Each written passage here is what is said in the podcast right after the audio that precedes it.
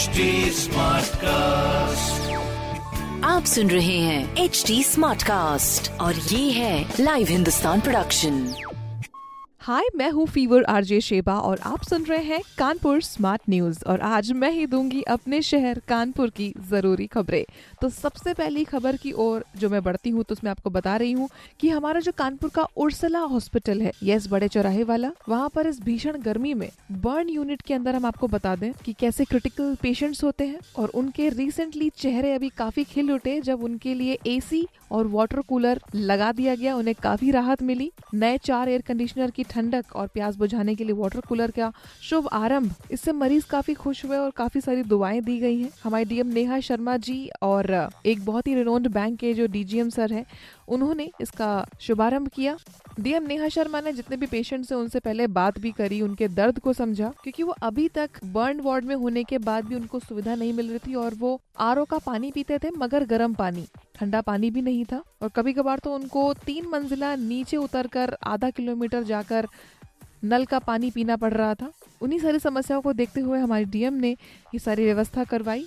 DM साहिबा खुद बोली कि उन्होंने खुद जलने का दर्द झेला है तो वो समझ सकती है, लोगों की तकलीफ़ है। सो जल्द से जल्द इस तरह से और भी कहीं पर भी कोई भी दिक्कत हो, जो कि मरीजों को हो रही है या किसी को भी हो रही है, वो ठीक करने की कोशिश की जा रही है। अगली खबर की ओर हम बढ़े तो मेट्रो की बात है। सात करोड़ रुपए मेट्रो की परियोजना के लिए इस्तेमाल करे जा रहे हैं। इस बार जो बजट, जो कि इतिहास का सबसे बड़ा बजट अभी उत्तर प्रदेश में अभी पेश किया गया है, उसके तहत कानपुर मेट्रो के लिए बहुत सारी धनराशि आवंटित हो रही है, जिससे इसके काम को और भी रफ्तार मिलेगा। ये तो 2024 के दिसंबर तक आईआईटी से नौबस्ता और सीएसएस से बर्रा के दो कॉरिडोर का निर्माण पूरे किए जाने का लक्ष्य तय किया गया है, मगर कोशिश इससे पहले पूरी की जाएगी, क्योंकि इससे पहले भी जो आईआईटी से मोती झील का कॉरिडोर बना है, वो भी वक्त से पहले कंप्लीट कंप्लीट होके शहरवासियों को मिल गया था, जो कि एक रिकॉर्ड की बात है। बड़ा चौराहा और नयागंज का जो स्टेशन है, उसके बनने का काम अभी प्रोसेस में है। अभी एलिवेटेड स्टेशन की अगर हम बात करें और अंडरग्राउंड रोड की बात करें तो उसका भी काम अभी चालू है और इतना पैसा खर्च किया जा रहा है, जल्दी काम भी होगा और होपफुली इसके शुभारंभ के अवसर पर माननीय प्रधानमंत्री श्री नरेंद्र मोदी जी एंड माननीय मुख्यमंत्री श्री योगी आदित्यनाथ जी मौजूद ज़रूर होंगे। उन्होंने पहले भी इसकी तारीफें काफ़ी करी है, काफ़ी सारी उपलब्धियाँ हासिल करी है कानपुर मेट्रो ने।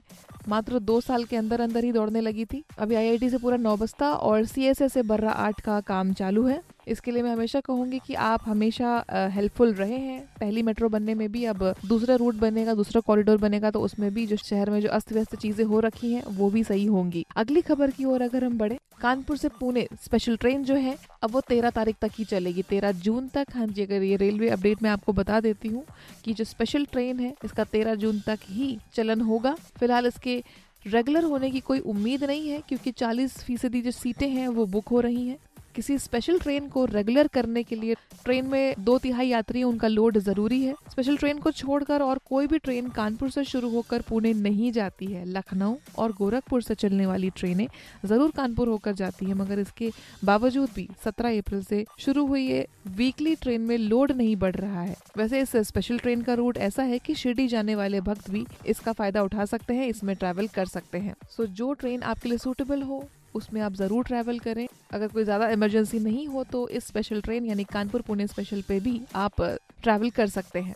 अगली खबर मैं आपको बता देती हूँ कि शहर में जैसे ही मौसम बदल रहा है, कभी ऊपर, कभी नीचे इस तरह से टेम्परेचर हो रहा है। इस गर्मी के चक्कर में बिजली की संकट काफ़ी बड़ा हुआ है। अभी 16 सब स्टेशन फिर से ठप रहे हैं। सात लाख लोगों को बिजली, पानी, इन सब की दिक्कत बनी रही। पौष इलाके भी इससे नहीं बच पाए और साथ में साउथ कानपुर भी काफ़ी सारी बिजली संकट से होकर गुजरा है। काफ़ी आंधी आने के बाद भी पेड़ की टहनिया टूटना पोल्स गिरना इसके चक्कर में शट डाउन करना पड़ता है। पेड़ों की छटाई का काम चल रहा है। इसके लिए कम से कम पाँच घंटे बिजली गुल करी जाती है। लाखों की आबादी है। बादल छाने के बाद भी, बारिश की बूंदे होने के बाद भी काफ़ी राहत नहीं मिल पाई है। आगे आने वाले दिनों के लिए मौसम विभाग कह रहा है की शायद कुछ राहत है, मगर अभी रिसेंट टाइम्स में दो दिनों में तो कोई ऐसी राहत के आसार नज़र नहीं आ रहे हैं। 212 जगहों पर पेड़ की टहनियाँ टूटकर गिर रही हैं। ये जो शटडाउन है, कुछ जगहों पर बस फॉल्ट की वजह से है, बाकी जगह पर सिर्फ़ मेंटेनेंस की वजह से से है तो इसका ध्यान रखिएगा।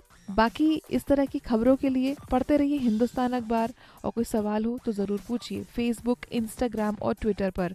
हमारा हैंडल है at the rate H T और इस तरह के पॉडकास्ट के लिए log on to W W W dot H T Smartcast dot com आप सुन रहे हैं एच टी स्मार्ट कास्ट और ये था live Hindustan production HD Smartcast.